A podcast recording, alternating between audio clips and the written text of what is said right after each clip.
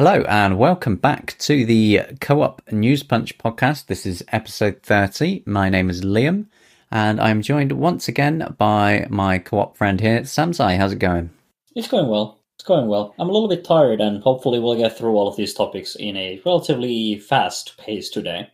Yeah, it's it's been a very tiring week, especially with some things that have happened today that we'll get into at the end of this episode. Yep. So, we're going to start off with some sort of gaming news. Uh, Humble Bundle wanted to update their bundle pages. So currently, when you go to a bundle page on Humble Bundle, and right now, in fact, you can, when you go to select how much you're going to pay, you can expand a special section where you get to mess about with sliders to change how much money you give to companies, charities, partners, and Humble directly. Yeah? We yeah. most people have seen that probably. Yeah, I, I would imagine so. That's one of the used to be one of the big things actually, like that you can control where the money goes, and that's kind of cool. Yeah, but Humble Bundle wanted to do away with that, so they were going to update bundle pages, and it was only going to have two payment options. Both of them were far less generous than what you're able to do now, and you're not a- you weren't able to tweak anything. Either way, it gave Humble and developers a huge cut compared to charities. The second option was to give charities a little bit more. But after a huge backlash, Humble have stepped back from that and basically said, we're not going to do that right now. The sliders are coming back for everybody, but they are going to be looking to tweak it in future. So some things about that are still going to change, but at least for now, they saw a bit of sense. Yeah, it's it's good that it was rolled back, but obviously this does kind of smell like oops, you caught us this time. We'll try again later kind of a deal. Yeah. I wasn't particularly happy that they just went and did that because they didn't even announce that they were doing it. People just basically found out because they went to change the sliders and they weren't there anymore. They were basically doing some form of A B testing where some people had it, some people didn't.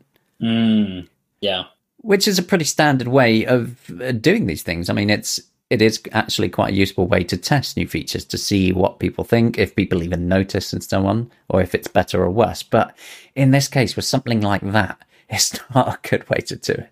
Yeah, and uh, the, the, the motivations are pretty obvious there. They wanted more profits out of the humble bundles, and you know, removing the option of giving money to like prioritizing putting money towards the charities and instead of putting that in the hands of humble and developers is more profitable for them but yeah.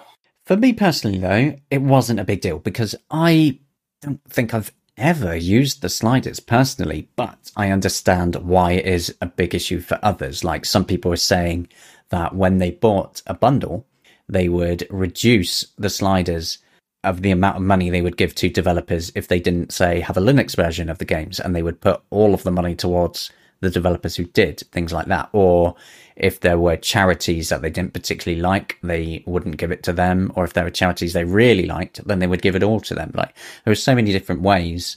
Uh, so it took away customer choice is what people were saying. And, and yeah, I, I agree with that. Even if I didn't use it, it wasn't great. Yeah, and obviously you know, Humble has been pushing this whole charity thing pretty hard. So the fact that they they were kind of like moving away from that towards more of a regular sort of profit incentive was, you know, was just wasn't a good look. Yeah, yeah, definitely not. But what is a slightly perhaps better look is what's happened over on GitHub recently. Because in a previous episode, we did speak about this how there was a reverse engineered cross platform re implementation of Grand Theft Auto 3 and Vice City. So it was up on GitHub. You could go, you could download it and then play these classic games on systems like Linux, Mac, and Windows, but it was all updated so it had lots of new features. But GitHub ended up nuking it because of a DMCA strike against it from uh, 2K. But now one person who had a fork of this code on GitHub fired back. And so GitHub has basically been forced to put their fork back online. Yeah, I mean, um, the, the nice thing here is that this is like, this would be the second, like, one of these big cases where GitHub does side with the developers against uh, the the DMCA IP hawks. Um, and I mean, it's a it's a good thing that this thing is online. I think they said something about this like not constituting just a straight decompilation. I think there is some. Uh, I, I heard that some of the stuff was based on some decompiled source, but I don't know how much of that stuff still exists in the uh, version that they are providing.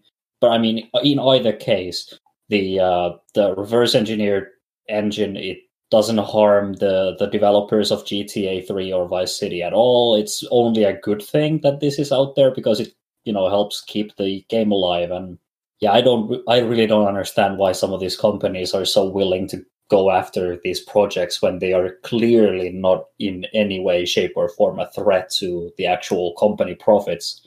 Yeah, it really bugs me. It really does bug me that companies go and do this.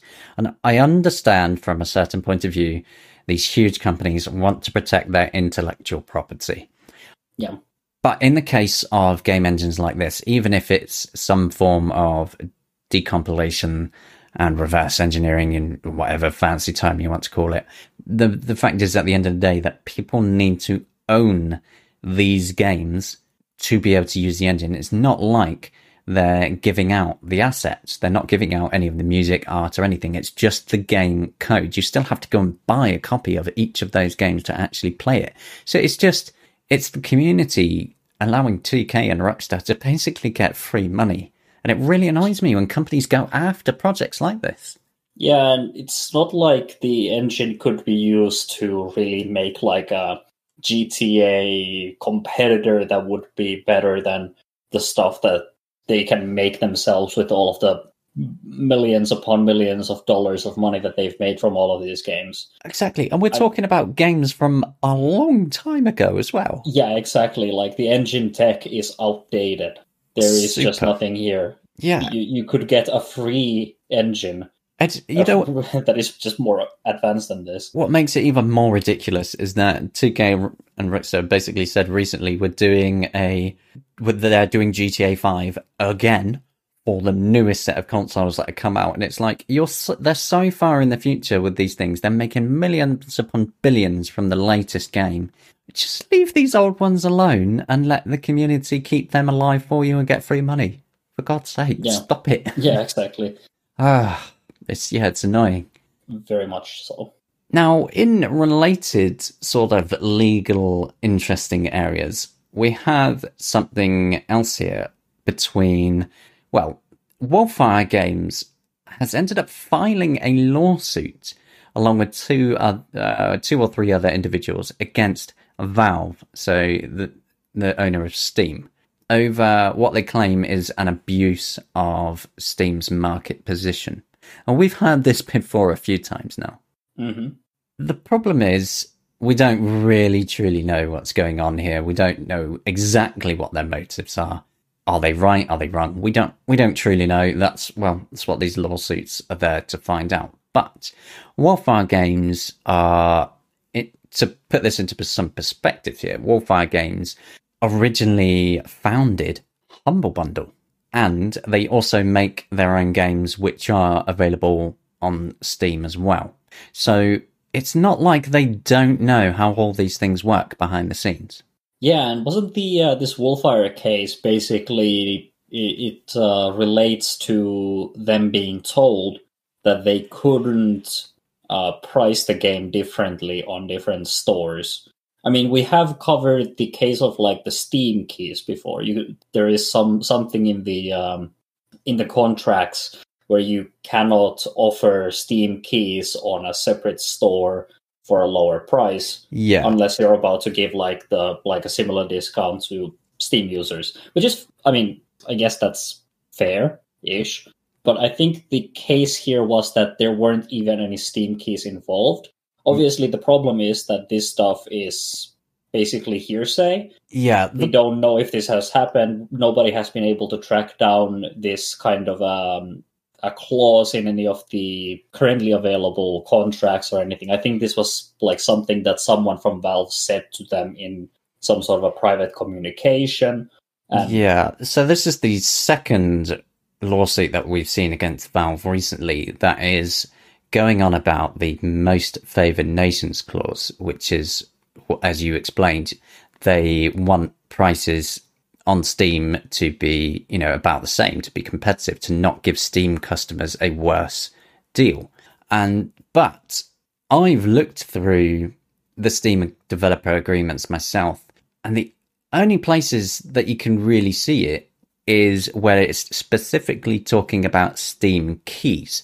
But since we're seeing repeated lawsuits claiming that it affects actual traditional sales, it's yeah, it's, it's quite confusing because we don't really truly know what the real story is here. But Wolfire Games have said that they wanted to sell the game directly, so from their own website, but Valve and, and it was going to be at a cheaper price, but Valve apparently said to the effect of, well, if you do that, you're not selling it on Steam. Yeah, Which and is- I think that's that's one of the key sort of like cornerstones of the um, uh, the lawsuit in this case. Yeah, it's it's a tricky one because we're just it, we're going to have to wait and see what happens as a result of this. Yeah, I mean, like from what we're seeing, obviously, it doesn't seem like the case is too strong because if it's based on like just a a, a private communication that's basically hearsay, and it's going to be incredibly difficult to uh, prove any of this.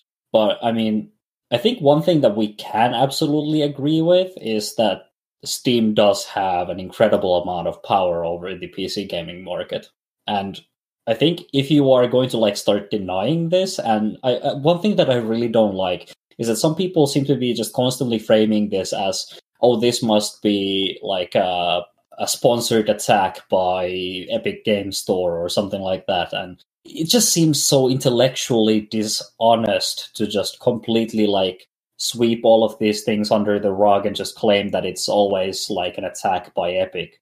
I feel like there are actual market position problems with the way Steam is and the like the way that Steam has become this sort of a standard and I, I feel like there are some things here that definitely need to be addressed one way or another in terms of like Steam's power and its position.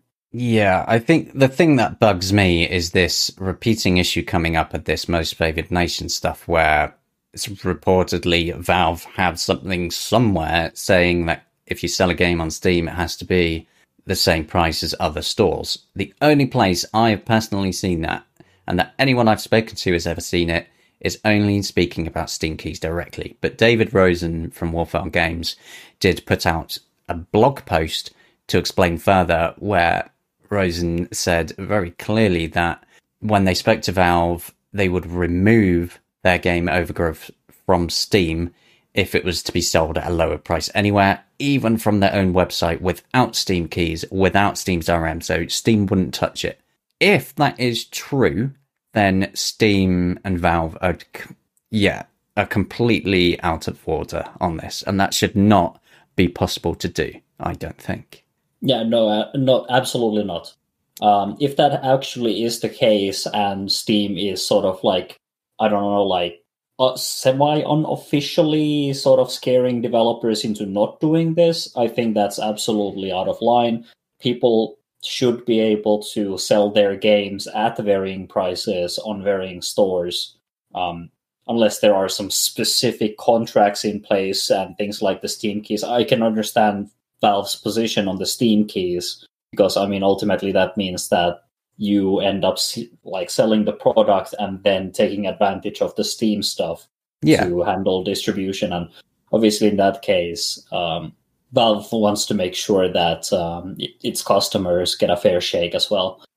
I, I absolutely agree that if we're talking about Steam keys and games that are hooking into Steam APIs and so on, then I think it's fair enough that Valve want things to match. But if it's about a game that is just being sold elsewhere, say direct from a developer's website, and it has no attachment to Steam at all, although it's being sold on Steam as well, I don't think Valve should be able to dictate any price stuff there because you know, being on a different site that's not touching their services, well, it's just it it seems a bit bullying, doesn't it? Like it's Yeah. it's monopoly behavior. Yeah, it's it is a bit monopolistic behavior, absolutely, and um, I I absolutely wouldn't wouldn't agree with that. That well, we'll see. I mean, this is why the uh, the lawsuit is you know being handled to investigate all of these claims. We'll see how that turns out. Yeah. But it also mentions about the, again, the cut that Valve take, the 30% cut, which most people see, except if you sell so much that you're one of the big games where Valve actually reduced the cut.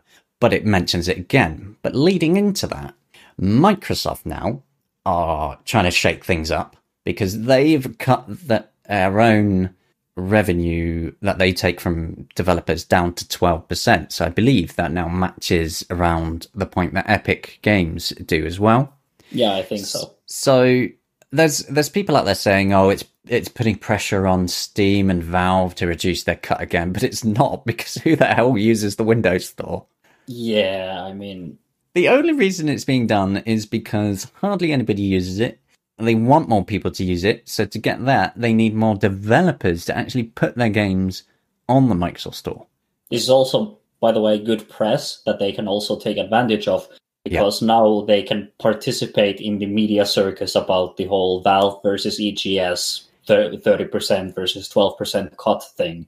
Yeah, and they can kind of just butt in on that and like hey go like hey i'm i'm here too i'm also doing this cool thing absolutely. Yeah. yeah Yeah, I just found it funny because uh, there's an article in The Verge, and their tagline under the title is Microsoft puts pressure on Valve Steam Store. And it's like, well, they're not. They're not putting any pressure because the Windows Store has no power.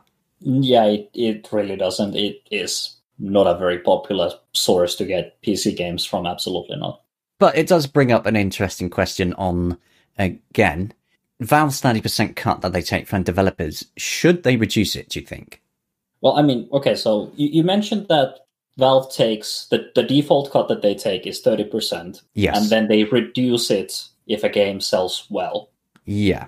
i think that should be the opposite way first of all yeah, it's just it's super backwards. But it's uh, because they're appeasing the the bigger head turning developers and the ones that truly generate lots of customers and revenue for Steam as well. So it's to get those companies Yeah. like EA and Microsoft to put their games back on Steam again. And it has worked, clearly. Yeah, I mean, it, it, it makes sense because, I mean, obviously, Valve still makes a lot of money from even taking a smaller cut. But, I mean, I think maybe like it could be organized such that if your game isn't selling a whole like super well, just give decrease the cut so that that developer actually makes a little bit more money from the copies that they're selling. That would be nice.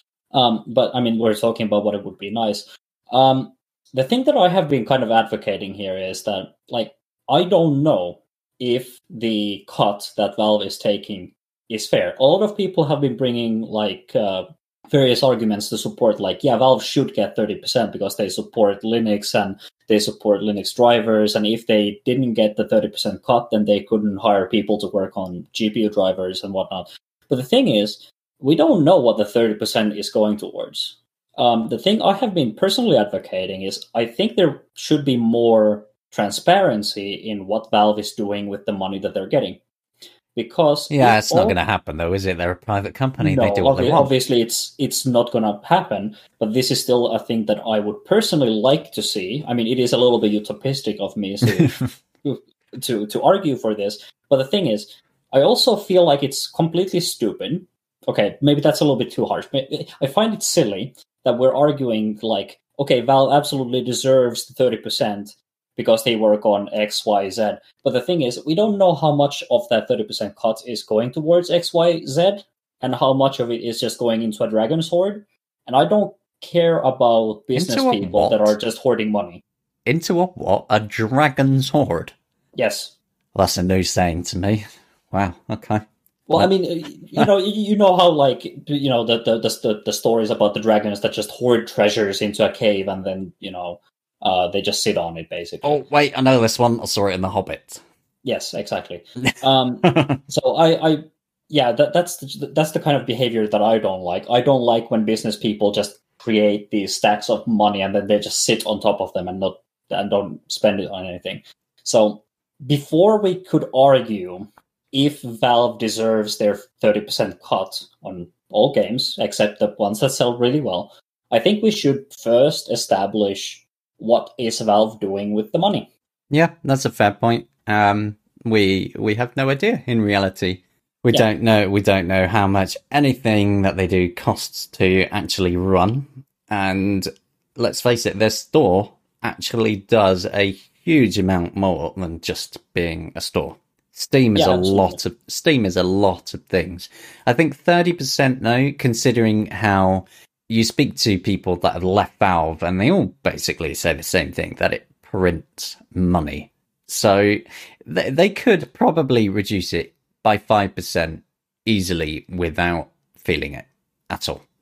Yeah, and also there's there, there is a thing to consider as well, which is that when you go up to like scale, when you're doing things at like large scale, it usually means that you are also making a lot of money per customer. Yeah.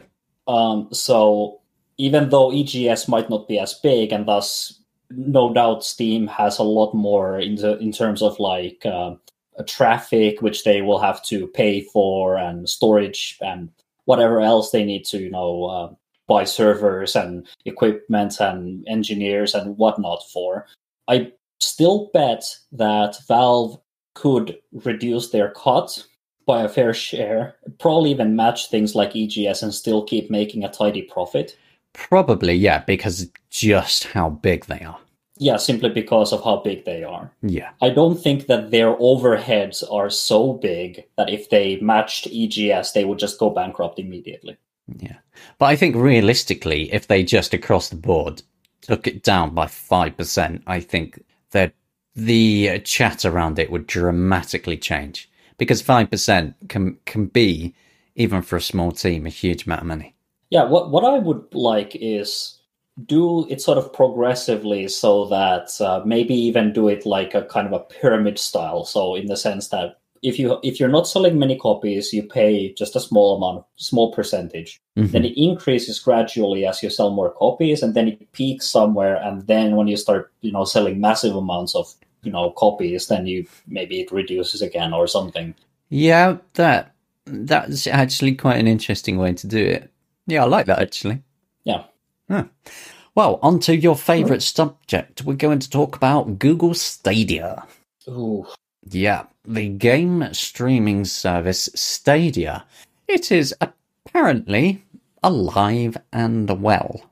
As said by Google. Yes, Google have said their Google service.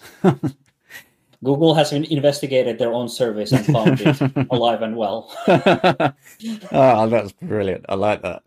But yeah, but this wasn't just anybody. It wasn't some big developer. This was one of their marketing sort of people has said it's alive and well. So it's not even a, yeah, it's just, it reminds me of some stuff from Monty Python where like, so they've lost some developers recently, like they've lost some notable names and it's like, it's a flesh wound Yeah, this but a flesh wound. yeah. But in some good news for them, it took them over a year, but they've added a search bar to Stadia. Wow.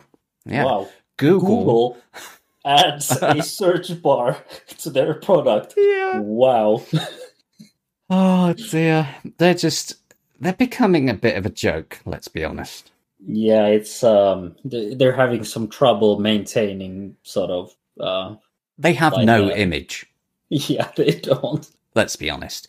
Even though I'll I'll be honest, the service Stadia for me does work well. But that's because I have good internet and I use it across wired internet. But I've tried it on wireless as well and it worked well enough. The problem is just the marketing for Stadia is just crap. It's always been crap and it continues being crap. And until they get somebody to actually market it properly, Stadia's still going to continue not doing very well. But they're saying it's going to get over 100 titles or so this year. So maybe it will just continue to hover above that Google graveyard for the next couple years. It will be interesting to see though, because if Stadia dies, it'll be one of Google's biggest ever failures. Yeah, but then again, it also would be just yet another Google project buried and dead. Yeah, never mind. Talking about things that are dead. Do you remember the Smach Z or Smach Z, whatever you want to call it? Yeah, the uh, the handheld Steam thingy, Steam Yeah. console thingy. It was originally called something like the Steam Boy, but then I believe Valve sent some people their way and said, "Can't Yeah, use no. that." Uh, but Smach Z went through numerous funding rounds through the likes of Kickstarter, Indiegogo. They did pre-orders for years on their website, and one of the the top sort of level unit was like just shy of one thousand pounds. And people were pre-ordering these things. They also had investors helping them out with money and so on. But now it's it's basically dead. That's it. Game over, Yeah. man. Yeah, there, there's been a little bit of debate about whether or not it was just a scam. Um, I think some people have argued that it wasn't really a scam, but rather just horrendously mismanaged because I think they did send out some like prototype demo units or something. So technically, some hardware was made at some point and it went to some people. They did a few events where they actually had some real, actual real machines, and some people that tested it seemed like it was actually sort of okay. Once you get past all the conspiracy theorists saying it was a scam all along, we'll never truly know. But the units they had at conventions seemed like they were working okay. Yeah. The problem is now, though, they're basically saying that they're about to go bankrupt. Their investors pulling out. That was like the only thing keeping it going.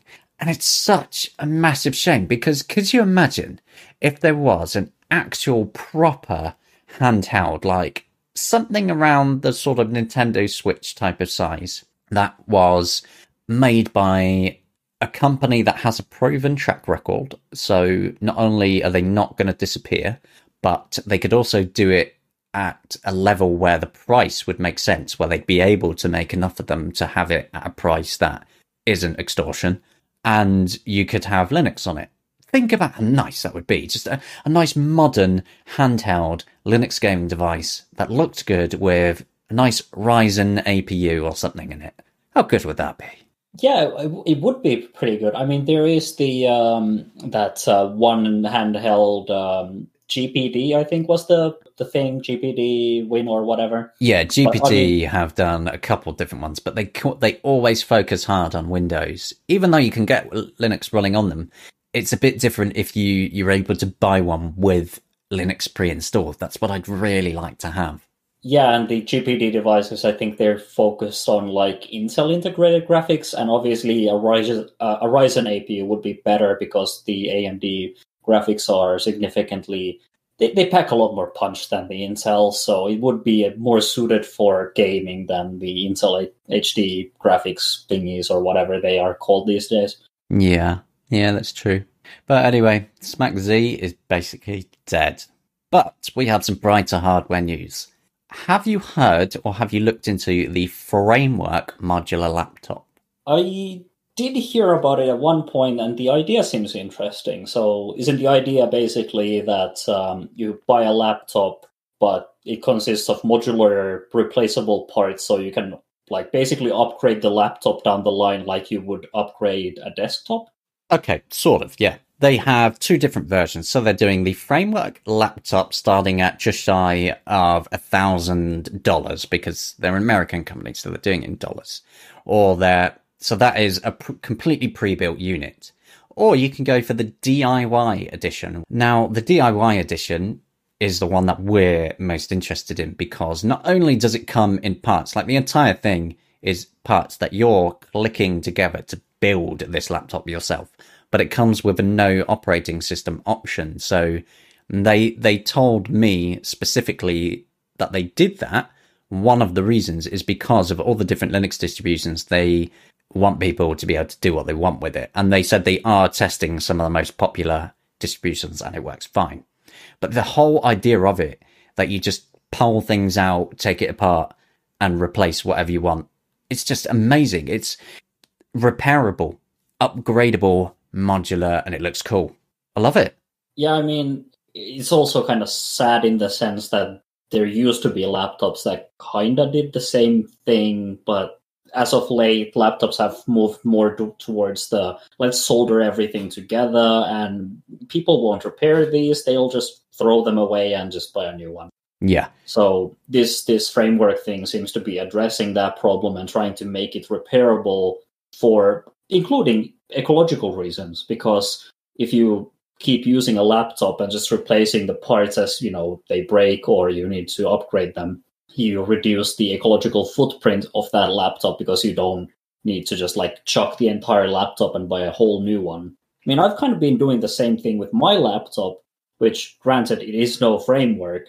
My uh, laptop battery basically died and that made me really wonder like okay so what do i do? I, I would feel bad if i bought a new laptop don't really know what i can do with like a used one. So i end up just buying like a secondhand battery for it and that seems to keep it running.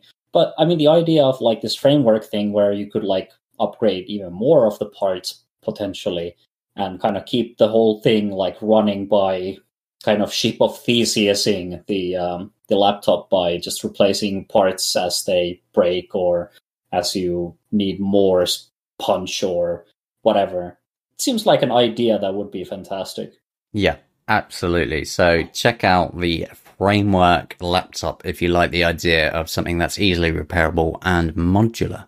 It does it does sound absolutely fantastic. They're uh, they're doing pre-orders right now, but it's in batches depending on what specifications you want because you, you can configure it quite a lot. Yeah. On to some other hardware news. So, shout out to Skane, contributor uh, and supporter, who donated a Valve Index to Gaming on Linux, and I have been playing quite a lot of it. In fact, I've, I've been completely blown away. Now, yeah, and this this kind of brought you back into the live streaming side of things too. Yeah, yeah, it has because I want to do it as sort of a, a learning journey, and it has been it's been sort of eye opening really because when it comes to VR, the the idea of picking up this bulky thing and, and literally strapping it to your head, and it's there stuck to your face, covering your eyes for multiple hours. It, just the idea of it sounded kind of terrible. But now that I've got it, and I've put, I think, above 40 hours now into Steam VR through various games, it's it's absolute magic. You get so sucked into games that you're still aware that you've got something attached to your face, but it's a kind of it engrosses you in a way that is just simply not possible with normal gaming. Hmm. But wow, does it get sweaty?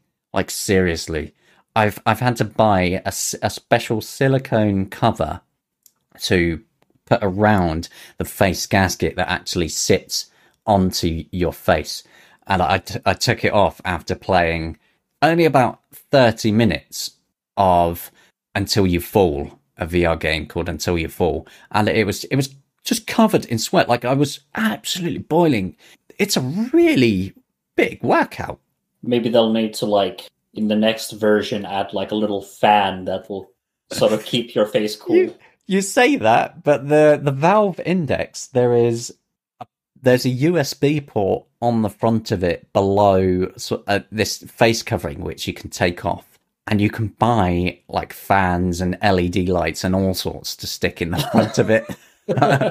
it's kind of amazing. I'm I'm sort of tempted to buy a fan for it and yeah, because it is. Oh, it's just you don't realize how hot you're going to get when you're playing this.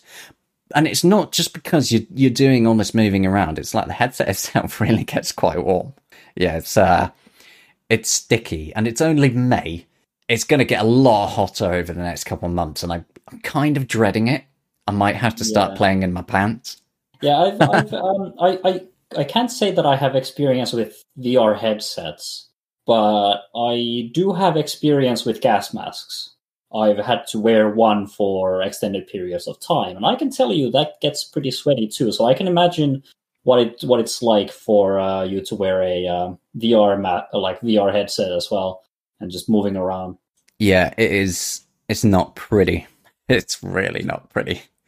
But I it's I think it's fun. yeah, it's absolutely huge amount of fun. So I've been playing through Half Life Alyx as sort of my main VR game right now, and there's so many parts of it that are absolutely terrifying. Mm-hmm. I have made I so I've been doing it on Twitch live streams and so for the people who have missed them, if you go on to youtube.com slash gaming on Linux, you'll see a bunch of the the VODs from the live streams that I've put up there. A few of them I've sort of done like little clip shows of me being extremely manly, where I'm screaming and yeah. and shooting and not aiming a whole lot. yeah. So VR is is incredible. Yeah, absolutely. I guess I'll need to get into that at some point. I mean, the good thing is that over the summer I should get some money, so maybe by the end of summer I will have enough to maybe bother with some VR stuff. I'll, I'll, I'll, I'll, I'm still not 100% convinced. I mean, I hear these these very very nice stories about how it's amazing and all of that, but I mean, I, I also need to be a little bit more realistic with what I spend my money on. So, well, we'll we'll see how I You'll probably have a better experience with me though, because you've got an AMD GPU, haven't you? Yeah, I mean, I, I do, but it is also like a couple generations old at this point. Hmm. Okay. Well, are we ready for some quickfire news? Uh, yeah, let's do it. Okay. So, number one, Portal Stories Mel, which is an absolutely fantastic standalone game, added Vulkan support recently, and it's using the DXVK project. So they've basically added a way for you to opt into it, and it replaces Valve's original ToGL layer with DXVK, and it gives you, well, hopefully better performance. So it's really good. Yeah, I think this is like now in the the the main version, so this isn't any like this isn't opt in anymore. I think this is just a um, Oh, yeah, you're right. Yes, it is in the stable release. You don't need to opt into it, but to actually get the Vulkan support, you still need to add a command to launch it with Vulkan. yeah. Okay, uh, number two, Sonic 3 Air has a huge new release out, and this is the first release to properly say that they're supporting Linux with it. Now, this is an interesting one because it's it's not a fan game it's a remaster of sonic 3 and knuckles. It's not open source either. It's it's it's a freeware engine for use with a copy of sonic 3 and knuckles you already own but it enhances that game with lots of big extras and yeah now it's officially supported on linux as well so if you love your sonic games check out sonic 3 air which stands for Angel Island Revisited. hmm More Sonic. Yes, more Sonic. Number three, Sonic Robo Blast 2 was released recently, which is now this is an actual fan game. This is not a remaster. It's this one's really cool though because Sonic Robo Blast 2 is built on top of the Doom Legacy game engine. It's a Doom Sonic game. yeah, So it's a wonderful things that you can do with Doom. yeah, people really do amazing things with all the different Doom engines out there, but this one has to be one of the most fantastic because it's it's not Doom, it's Sonic. They put Sonic into the Doom engine. It's in 3D. Uh, yeah, it's it's absolutely fantastic. Do check it out. It's free, of course, because it's a Sonic game and Sonic fan games and such can't be sold. In fact, Sega recently said they're okay with Sonic fan games as long as people aren't making money out of it. So that was really cool. Yeah, that is pretty cool. Number four of our quickfire news is the first person strategy shooter Unvanquished. After multiple years, has finally released another version. So the 0.25 beta is out now, which came with a huge engine bump of, if I get this pronunciation right, of the is it the Damon engine? Damon? Uh, I'd say it's like Demon or something. Team, yeah, it's something like that. But uh, for people who've played stuff like Natural Selection, Natural Selection 2, it's that sort of gameplay where you have aliens versus humans. Each of them can sort of build up a little bit, but it's also a first person shooter. It's really cool. It was originally forked from an older game called Tremulous. If I got that, if I got this, how to say that right? I mean, that's how I would pronounce it. Yes. Yeah.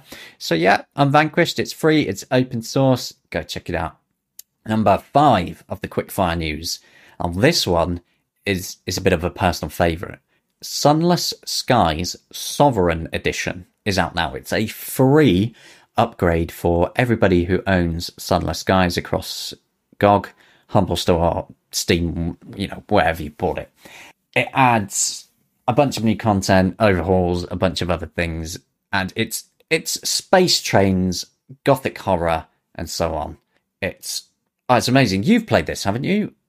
Uh, yeah, I streamed it not that long ago. I had some trouble with it where it was sort of crashing, but I'm not sure if that was some problem with my system because I haven't played it in a moment. But okay. it was fun what, what little I played it.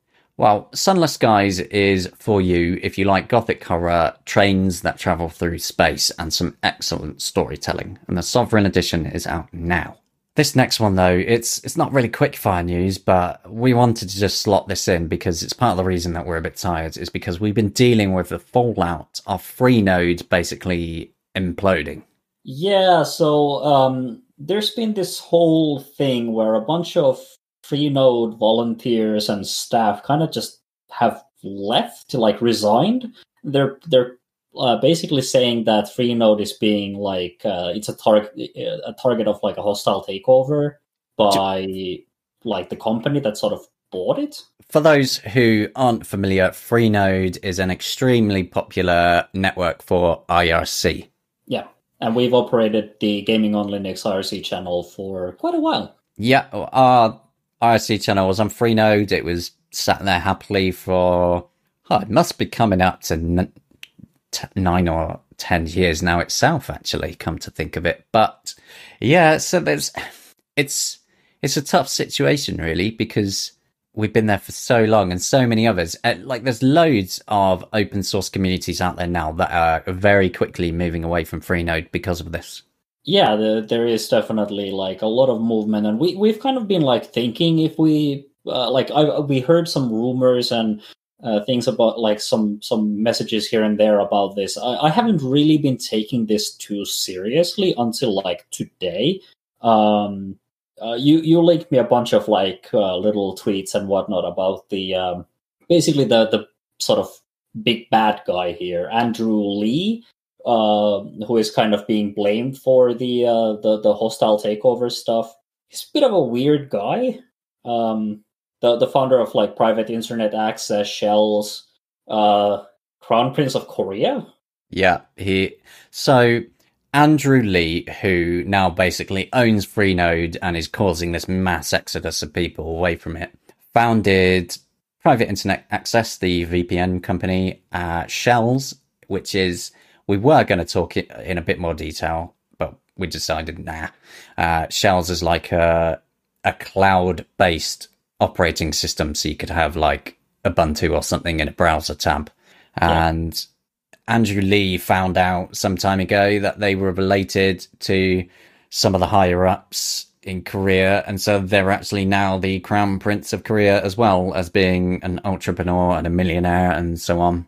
And yeah, it the situation is really weird. But if you are on IRC and you use Freenode, you should probably take a look at an alternative. Yeah, I mean there is uh, Libera chat was one of the things that we are moving towards. So yeah, libera.chat. Check it out if you are looking for a new IRC server. So, Samsai. Yes. What have you been playing recently?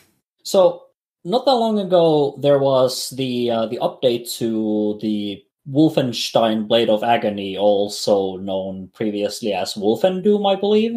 Um, they came out with the um, the release that added the third chapter. So this is basically a would you call it a fan game? Sort of like it's um it's Wolfenstein inspired game that is like a it's standalone, but it's built on top of the GZDoom engine.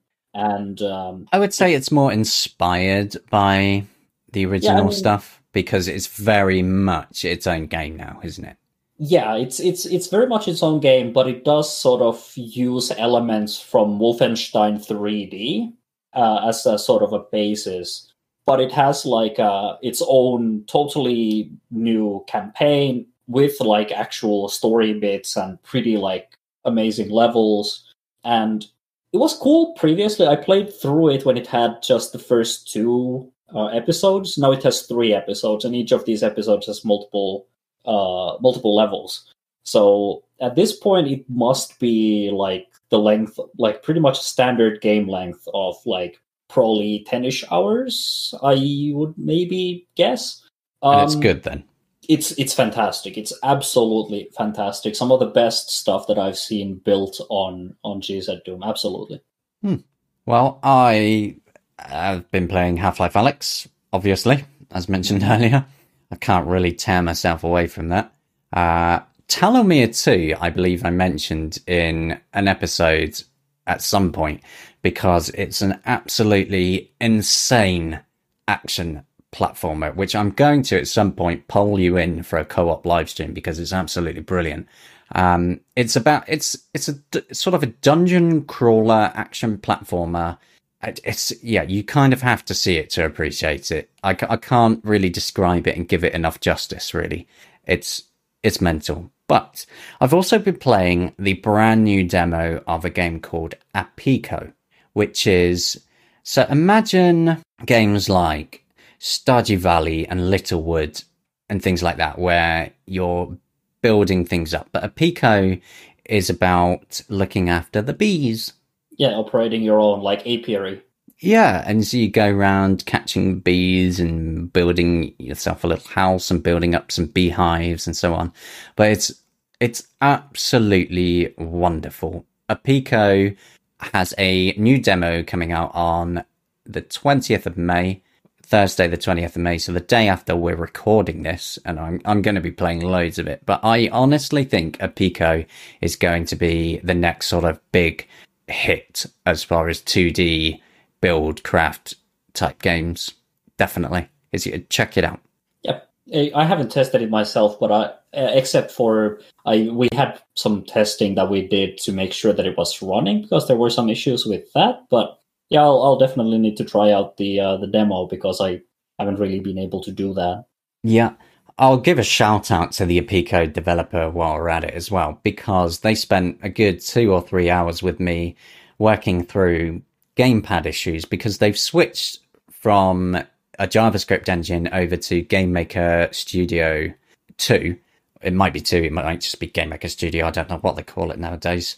But the gamepads just weren't working in it. And it took us a while, but eventually I sort of found out by accident that if I unplugged my mouse, the gamepad would work. And it turns out the GameMaker Studio, for whatever reason, detects basically everything as a gamepad your keyboard, your mouse, everything. And so we found out that if you just check if something has a D pad, there's a way to specifically check for directional buttons. If it if it has a zero, it is not a gamepad, and you need to actually check for that, otherwise it doesn't work properly. But once they put that in, they said it was like a one line change, and now it's perfection. Yeah, so shout out to the Apico developers for spending time with me to make sure that works really well for Linux gamers. Yeah, I mean that's probably an issue. Like we've we know that with many uh, game maker titles, they really haven't been working with game gamepads for whatever reason, and this could very well be the reason. Then, yeah, it might. By the sounds of it, for some game maker studio games on Linux, it might be a one-line fix. So that'll be interesting to see. Yeah. Well, that's all, folks, as they say somewhere. Don't know. That is the end of episode 30. Yeah. Uh, run numbers. Yeah. Happy days. Well, thank you for listening and for joining us for another fun filled episode. And we will hopefully see you in around about another month for episode 31. Yep. So thank you for joining us. Yes, absolutely. Thank you, thank you, everyone who has been listening to this, and uh, yeah. Goodbye. Nice